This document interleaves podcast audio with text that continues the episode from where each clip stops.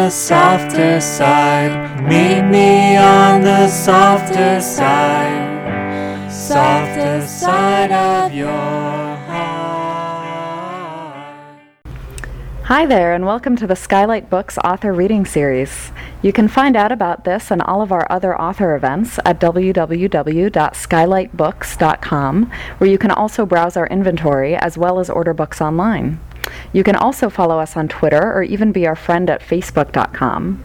If you'd like to talk to a real person, we can be reached at 323 660 1175. And don't forget, Skylight Books depends on listeners like you to help support us. So whether you're in our neighborhood or browsing online, buy a book or two to help ensure that we'll be around for a long, long time. Thanks and enjoy.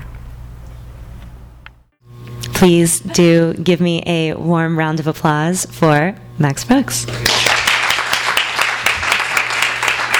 Thank you. Um, you. You guys can hear me, right? Yeah. You don't even hear me in the back. We don't need this, do we? All right. Oh, you're gonna put. It, okay, so we're, we're recording this for posterity. All right. Uh, which which makes it even weirder because uh, I've just started doing this book tour, and I've never sort of done a book tour for a graphic novel, so I'm not really sure what to do. Because you know, usually with a book that's prose, you know, you get up and you say, "Hello, I'm Amy Tan, and you know, this is my new book, Why I Don't Drive a Japanese Car." Uh, but I'm, and then you read from it, and I'm not really sure what to do with a graphic novel. Like, what do I, I just? Wow, look, racism. Uh, so I think the best thing uh, to do is just to sort of talk about it for a little bit, and then field whatever questions you all have, and, and then we can we can do our signing. So. I'll tell you the story of the Harlem Hellfighters, and, and then if you're interested, my my story being involved with them. Uh, in 1917, the United States government set up a group of its own soldiers to fail, which is ironic because they, the United States entered its first war of choice.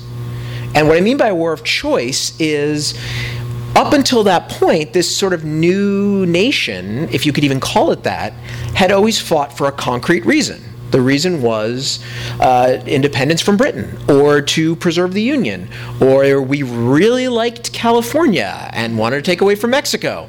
Uh, but for whatever reason, we had fought for something tangible and material.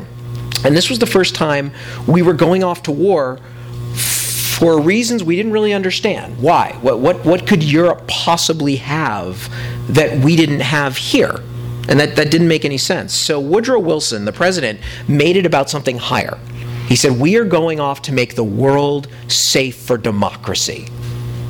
And that was very interesting.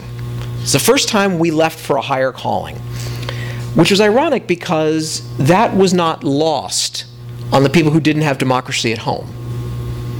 While we were going off to make the world safe for democracy, we were actually denying democracy to some of our own soldiers. This unit of New York National Guardsmen, because they looked like this, uh, were set up to fail by their own government.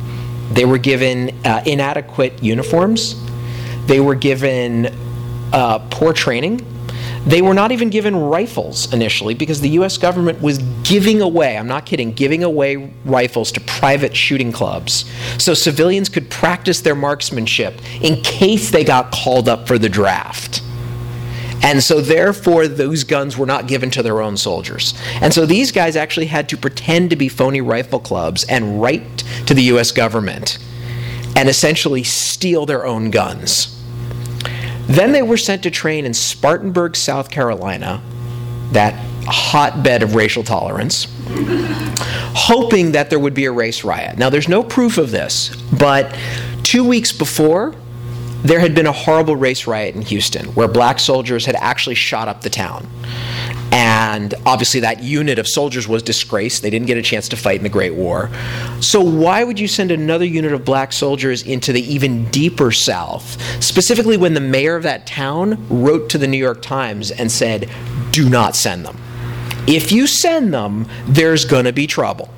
So they sent them anyway. Now, I don't know if you guys know the Jackie Robinson story, if you saw 42. And the whole point of 42, the whole point of the Jackie Robinson story was he had the courage not to fight back which is pretty amazing. But now imagine a whole unit of uh, several hundred young men who weren't allowed to fight back, even as they were being trained to fight. And we're not talking about in 42 Alan Tudyk standing in the stands yelling names. We're talking about these guys being beaten on the streets of Spartanburg, South Carolina, and couldn't fight back. So they had that kind of discipline. And there was no riot. And they were finally sent overseas to dig ditches. That's what they had been planned for. That's what the government wanted for them was to improve the infrastructure for the white troops. And when they finally complained and demanded to be sent in combat, they were given to the French as a throwaway. And this is particularly insulting because when we entered the war, the British and the French were ecstatic because they thought we were going to just provide their armies with replacements. And General Pershing, the supreme commander of the Allied Army, said, uh, uh, the American Army said, absolutely not. These troops are going to fight under an American flag, under an American command, as an American army. Except for the black guys, you can have them. So that's what he did. He gave them to the French. Now, the French had had a lot of great luck with their African troops. They had just used their African colonial troops, the Moroccan Senegalese, threw them into combat, and the Africans were uh, so devastating on the battlefield that the French, probably in their reverse racism, thought, well, wow, maybe all black people can fight this well, so how lucky are we? But also, the French had been bled white by four years of war. They didn't have the luxury of their prejudices anymore. And you see that in war. That's one of the most interesting things about war is sometimes cultural norms have to be thrown away uh, when you really get desperate. You see that in World War II with the United States, where, oh my God, women have to be the major workforce because all the young men have gone away. We can't be sexist anymore. We can be in the 50s, but not now. that guy got it. So the French were just grateful, and the French put them straight into combat. And they spent more time on the front lines than any other American unit 191 days. They never lost a trench, they never lost a man to capture. And the first man, the first American, black or white, to win the French Croix de Guerre was Henry Johnson, one of these guys. The whole unit ended up winning the Croix de Guerre. During the Kaiser's advance to take Paris, there was nothing in between his army and the French capital but these soldiers. The unit actually started to do so well that the American government actually started to impose Jim Crow overseas. The American government was so afraid of the name that these soldiers were making that they wrote out a doctrine to give to the French that basically said, don't praise them extensively. Don't shake hands with them. Don't visit with them. Especially don't praise them in the company of, of you know, white officers and white men. Uh, and do we have to tell you not to keep them away from white women? So there was all these things to keep them in their place, so to speak. Uh, because what they were afraid of is exactly what was happening. This was a time, I should back up, this is the time called the Great Migration. This was when lots and lots of black people were moving from the South into northern cities to be part of the war industries. And this is when northern white America was losing it out of terror because it's okay to free the slaves in the South as long as they stayed in the South. So the last thing that the status quo wanted was this group of heroes marching home, proving what was capable. And this is very important. It's one thing for a human being or a group of human beings to have confidence, but that confidence doesn't stick unless you have physical, tangible proof. I mean, I can say that as a Jew. Like half our holidays are all spent telling ourselves how awesome we were so we can now face the future. And that's important for every culture to tell yourself, wow, we can do it. Why do we know we can do it? Because we have done it. And that's why the government tried so hard to stop these men from coming home as heroes. In fact, when they marched off to war, they were denied the most basic honor of any soldier, which is a parade marching off to war. And that's that's basic. When you're a soldier and you go off to fight, you know that your government and your people are behind you. And that's why you have a parade. That's why you march in triumph down Main Street towards the ships that are going to take you somewhere. And the band plays and the crowds cheer and the ticker tape comes down. And you know that you might be the tip of the spear, but the whole shaft is right behind you. Well, instead of being the shaft, they got the shaft. Because all the New York National Guard units were put together as what's called the Rainbow Division. And they marched off in triumph except for the black guys, because they were told, and I'm not kidding, black is not a color of the rainbow. So they were even denied that. But after the war, and oh, by the way, after doing a little something called introducing jazz to Europe, because their regimental band brought over the greatest jazz band the world has ever seen, after all this, they did come home in triumph. They marched up Fifth Avenue, and over a million New Yorkers turned out of all color to welcome them home. So, in spite of everything, they got their parade and they provided proof of what human beings of any skin color can do. That's the story of the Harlem Hellfighters, and that's why I wrote this. Now, on a much more boring note, my personal story about writing this was uh, many, many years ago in a time called the 1990s. Uh, I don't know if you if you guys remember, uh, um, TNT had done the Buffalo Soldiers with Danny Glover, and I thought TNT had done the Tuskegee Airmen, the original one, and then Spike Lee corrected me and said it was actually HBO. Sorry, HBO. Uh, but I thought now was the perfect time. And I said to my girlfriend, who's sitting there, is now my wife, I said, I'm going to write about the Harlem Hellfighters. And I, w- I ordered a book from this brand new website called Amazon. And Amazon was so new, they actually have little Amazon post its that they would send out as promotions, like, hooray, books from the internet. Um, and I started doing my research and I wrote it as a script and I pitched around to Hollywood, and Hollywood said, absolutely not.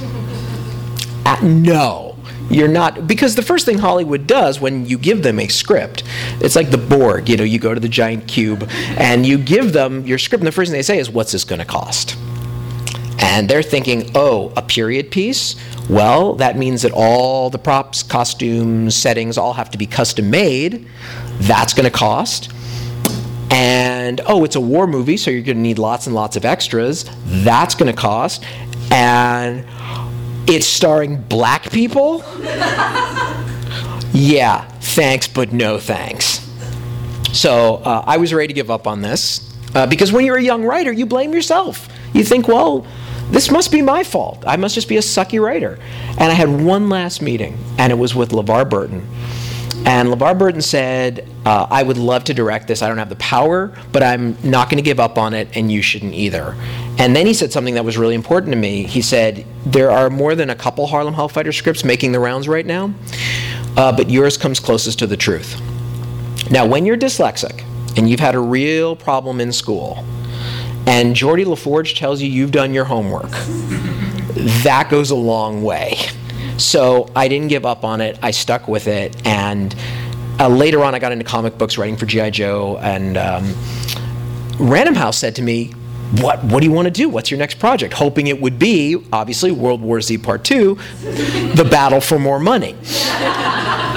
and I said, no, no, I've got this great idea. I want to do uh, a story about a war that most Americans haven't heard of in comic book format, starring black people. And I heard something on the phone when I was on the phone. I said, What was that? They said, Oh, we're sorry, one of us dropped a pin.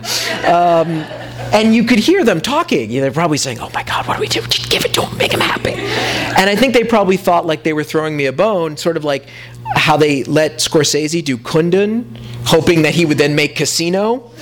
I think that's what they were hoping for. Give, give him this, and then eventually uh, he'll give us World War Z Part 2.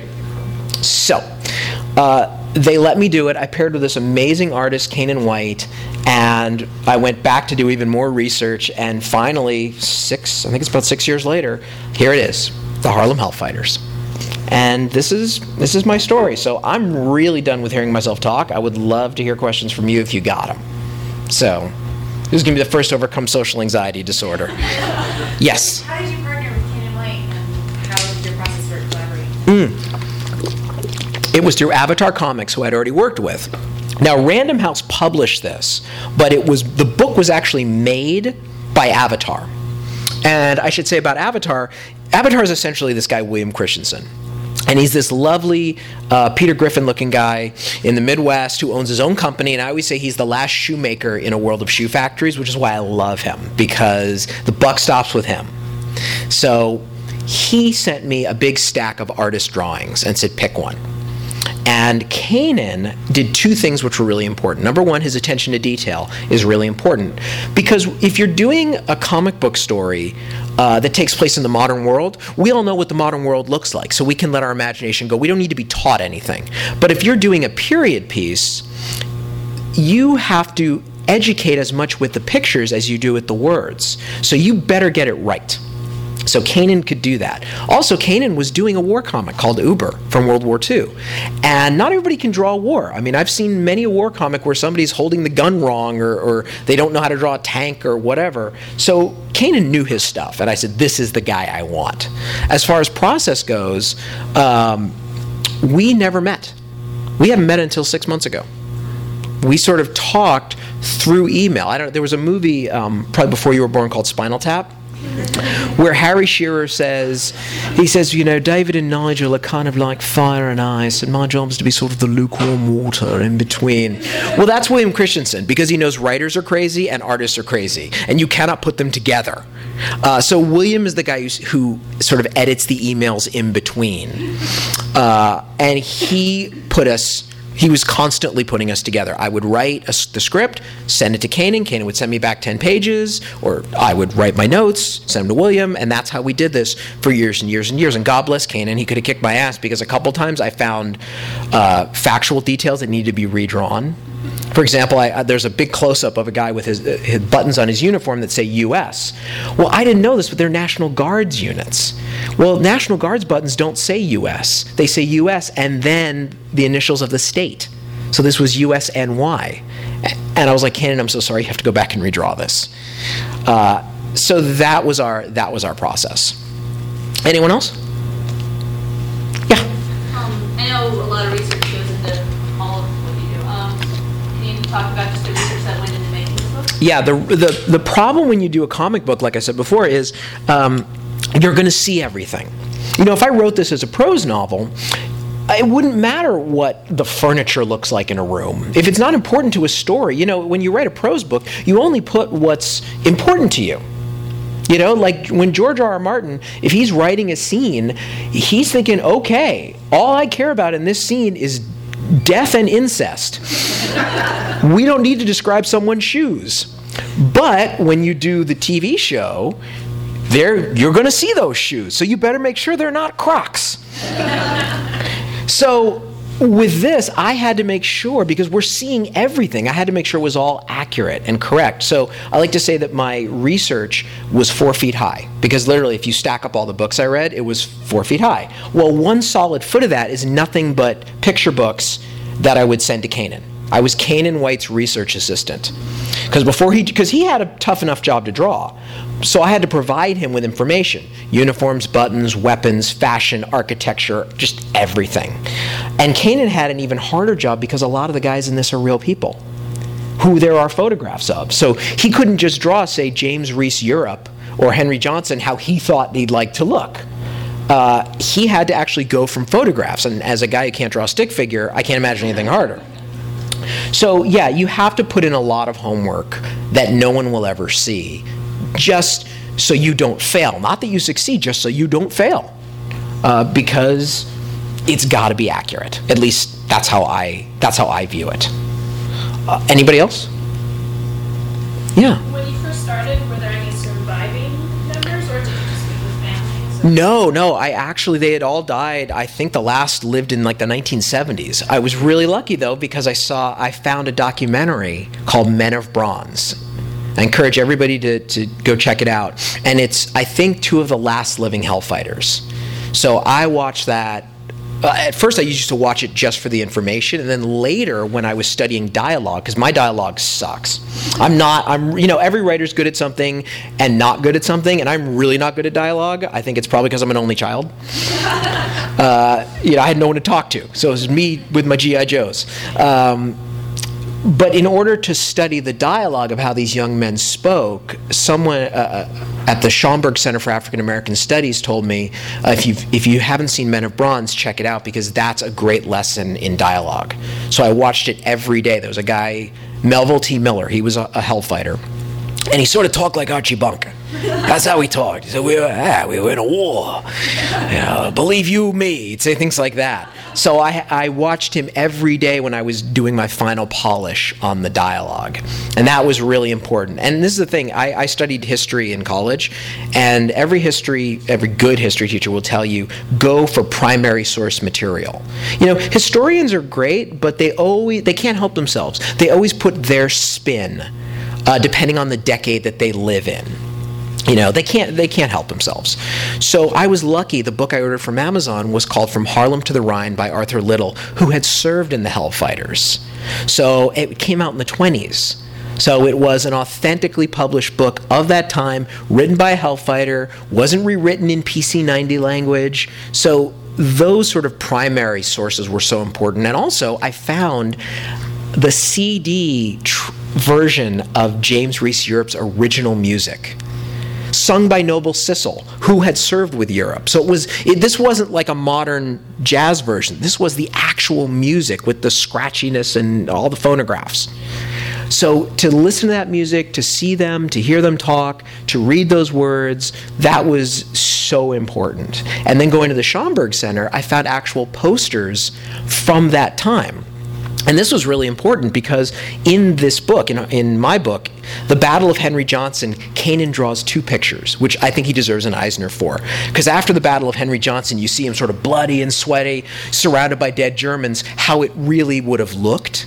And then the next page, you see the rendition in the newspapers. And that's a copy from the original picture that made its rounds around the country. So you see the real Henry Johnson and the one where he kind of looks like a gorilla which is exactly what he says in my book. He goes, I look like a gorilla. But that's, it was a white artist, and that's what America saw. You know, which which could have been seen any di- which way. If you were a hellfighter, you were like, yes, heroic man. But if you were a racist from, you know, the South, which back then would have been called someone from the South, that's a terrifying picture. Because you see this big hulking sort of simian esque creature with a bloody knife. And you can see how that would have been used for propaganda purposes. So I wanted to juxtapose that with how it probably really looked. Uh, what was also great was I got to read uh, authentic newspaper articles of the time, which I put in here. There was this horrific, uh, racist, bigot writer named Irvin S. Cobb. Uh, at the time, once again, probably not considered a racist, probably considered a journalist. Uh, but he had such a change of heart after reading about the exploits of Henry Johnson that he said, from this day forth, the letters N I G G E R will simply be another way of spelling American. Which he could have got himself shot for that. So I thought those exact, and I put those exact words in there, which by the way I got some flack for from Random House. They were like, we can't, we're not sure if we can promote this section of the book. Because what happens when you do a book, they always send out a few, like a little booklet of one scene. And I said, let's do the Henry Johnson battle. That's great. And they said, well, we can't. You have the N word in there. I said, I didn't say it. I said, Irvin S. Cobb said it in 1918. That's not me. That's history. You know, you can't. You can't edit the past to appease the present because the present's always changing. So, anyway, that is that was really important to have authentic words, authentic images. Anyone else? Yes, sir. You know, when I was reading your book, there's two names that came up. Alan Seeger, the poet, Yes. and Pippin. Um, Horace Pippin. or so- are those- these are real people. Real people. Real people. And he served in that- Yeah, well, Al, no, neither. Actually, Horace Pippin did. Horace Pippin, if you know anything about African American art, which I did not, he was one of the most prominent African American artists of the early 20th century. He, when he was a young man, he had served with the Hellfighters. So I bought a book of his artwork called "I Tell My Heart" by Horace Pippin, and his early works are pictures from the trenches. Uh, so I thought I'd give him a shout out. Because, I mean, the fact that you had Henry Johnson and you had James Reese Europe and you had Horace Pippin and they were all in here. Now, the poems by Alan Seeger, I put that in there because Alan Seeger was an American who'd fought with the French and been killed. This is before America had even joined the war. And he has a wonderful poem called I Have a Rendezvous with Death. And not only is it, uh, I think, a beautiful description of the futility of this war, it's public domain. so I could actually put it in here. Uh, and I thought it served really well.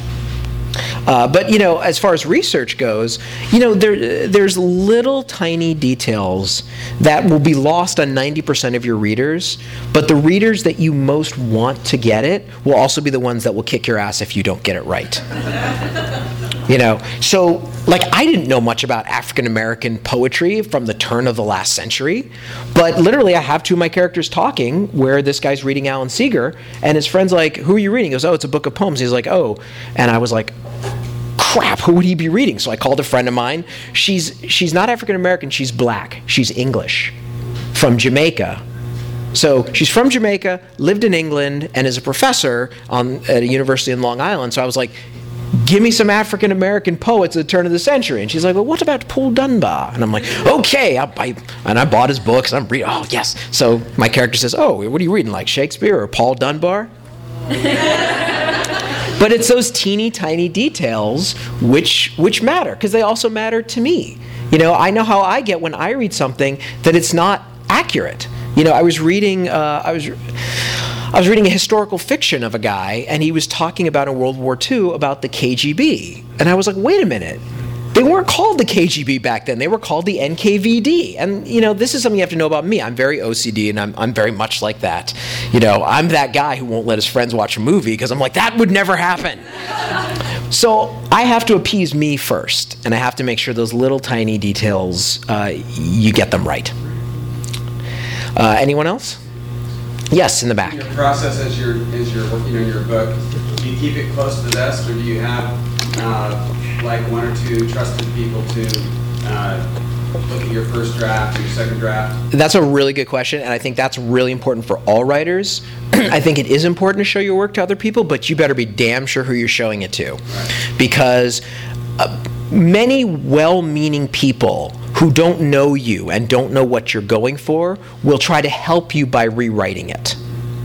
You know and, and, that happens all the time where somebody would read this and this didn't happen but as an example somebody would say oh no i really like what you're going for.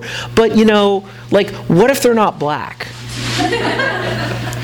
you know people are always trying to rewrite so you if you are going to show it to someone it has to be someone who knows where you're trying to go and gives you the right directions you know, as opposed to saying, well, why would you want to go there? Uh, so, like, I showed it to my girlfriend, who eventually became my wife, and she's been with me on this project for literally 16 years, 15, 16 years, and has seen every draft, every different version. Um, for example, the ending, I struggled over the ending for a lot because I wasn't sure how to end it. Because the truth is, they came home in triumph.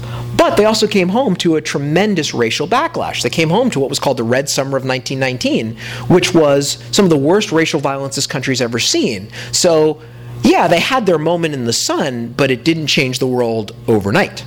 And when I showed it to my wife, she was like, we went back and forth. First, it was all dark, uh, then it was all happy, and then uh, she kept saying, "You know, I think, I think it, it should be uplifting because they did accomplish so much, and you, and you can't say it was all for nothing. But at the same time, you can't deny that the fight wasn't over." When I heard that, I was like, "That's a really good way of saying it." So that's how I had the ending, which was, yes, we came home in triumph, but our war did not end with the war to end all wars. Anyone else? I was wondering, you said you originally started it as a uh, screenplay. So oh yeah. like changing the story. Well, here's the here's the irony of, of this project. Okay, uh, you finally turn your back on Hollywood. You finally say enough with Hollywood. To hell with them. I'm going to do this as a comic book. It will live. No more screenplay. So literally, and then you know six years getting this thing done with all my books. I'm about to put it back. Oh, the phone rang. It's Will Smith. He wants you to turn into a movie. Okay. so now literally I'm right back where I started, dusting off like final draft, uh, and and trying to put this back in screenplay format. And so, which is weird because even though a comic book is very similar, there's a lot of things. Like I was literally just saying to my wife the other day that one of the things I'm doing now is trying to take out as much exposition because when you do a comic book, there's just blank pages of pictures. And that's a perfect opportunity to put in narration, extra facts. But when you do a movie, there's it, the pictures are moving and there's sound effects and there's a lot going on, and you don't want to get in the way of that with too much narration. So right now that's my big challenge is putting it back in and trying to figure like, oh, what do I need to what do I need to cut? Because when I was doing as a comic book, I thought, oh, I can put so much more in there. I don't. I mean, you draw one guy, you draw hundred guys. Who cares? I can make the battles as big as I want. Uh, I mean, now the thing is, I don't know what's going to happen with the movie. I don't know if it's going to get made.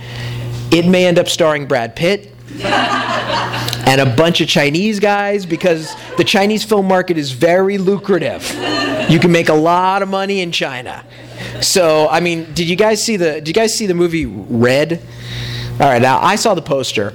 And then I saw the poster for Red 2 a couple years later, and it was essentially the same poster, except there was a Chinese guy in there.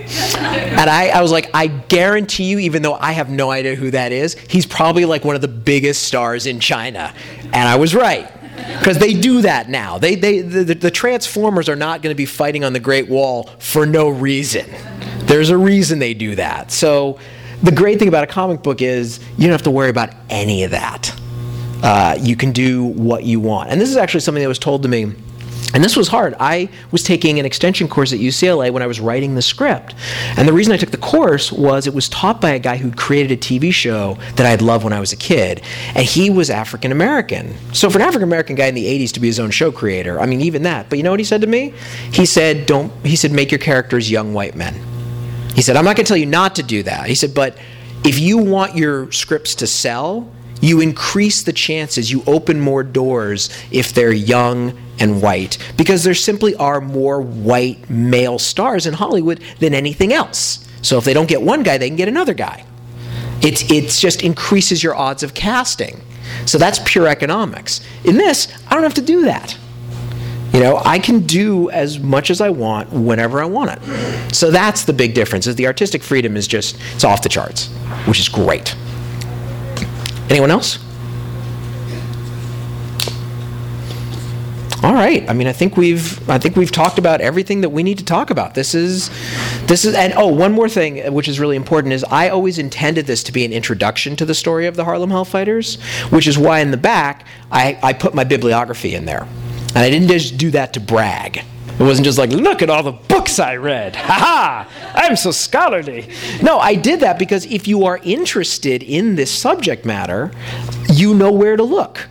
So I've got a list of all the books that are on the Harlem, and I've got it organized like here are books on the Harlem Hellfighters. Here's books on like African Americans in every war. Here's books on World War One. Because let's face it, we don't know a lot about World War One in this country. Uh, and so some documentaries I've seen, and also James Reese Europe's music, which I think everyone should listen to, and it's really awesome. So everyone, uh, thank you for coming out, and Harlem Hellfighters.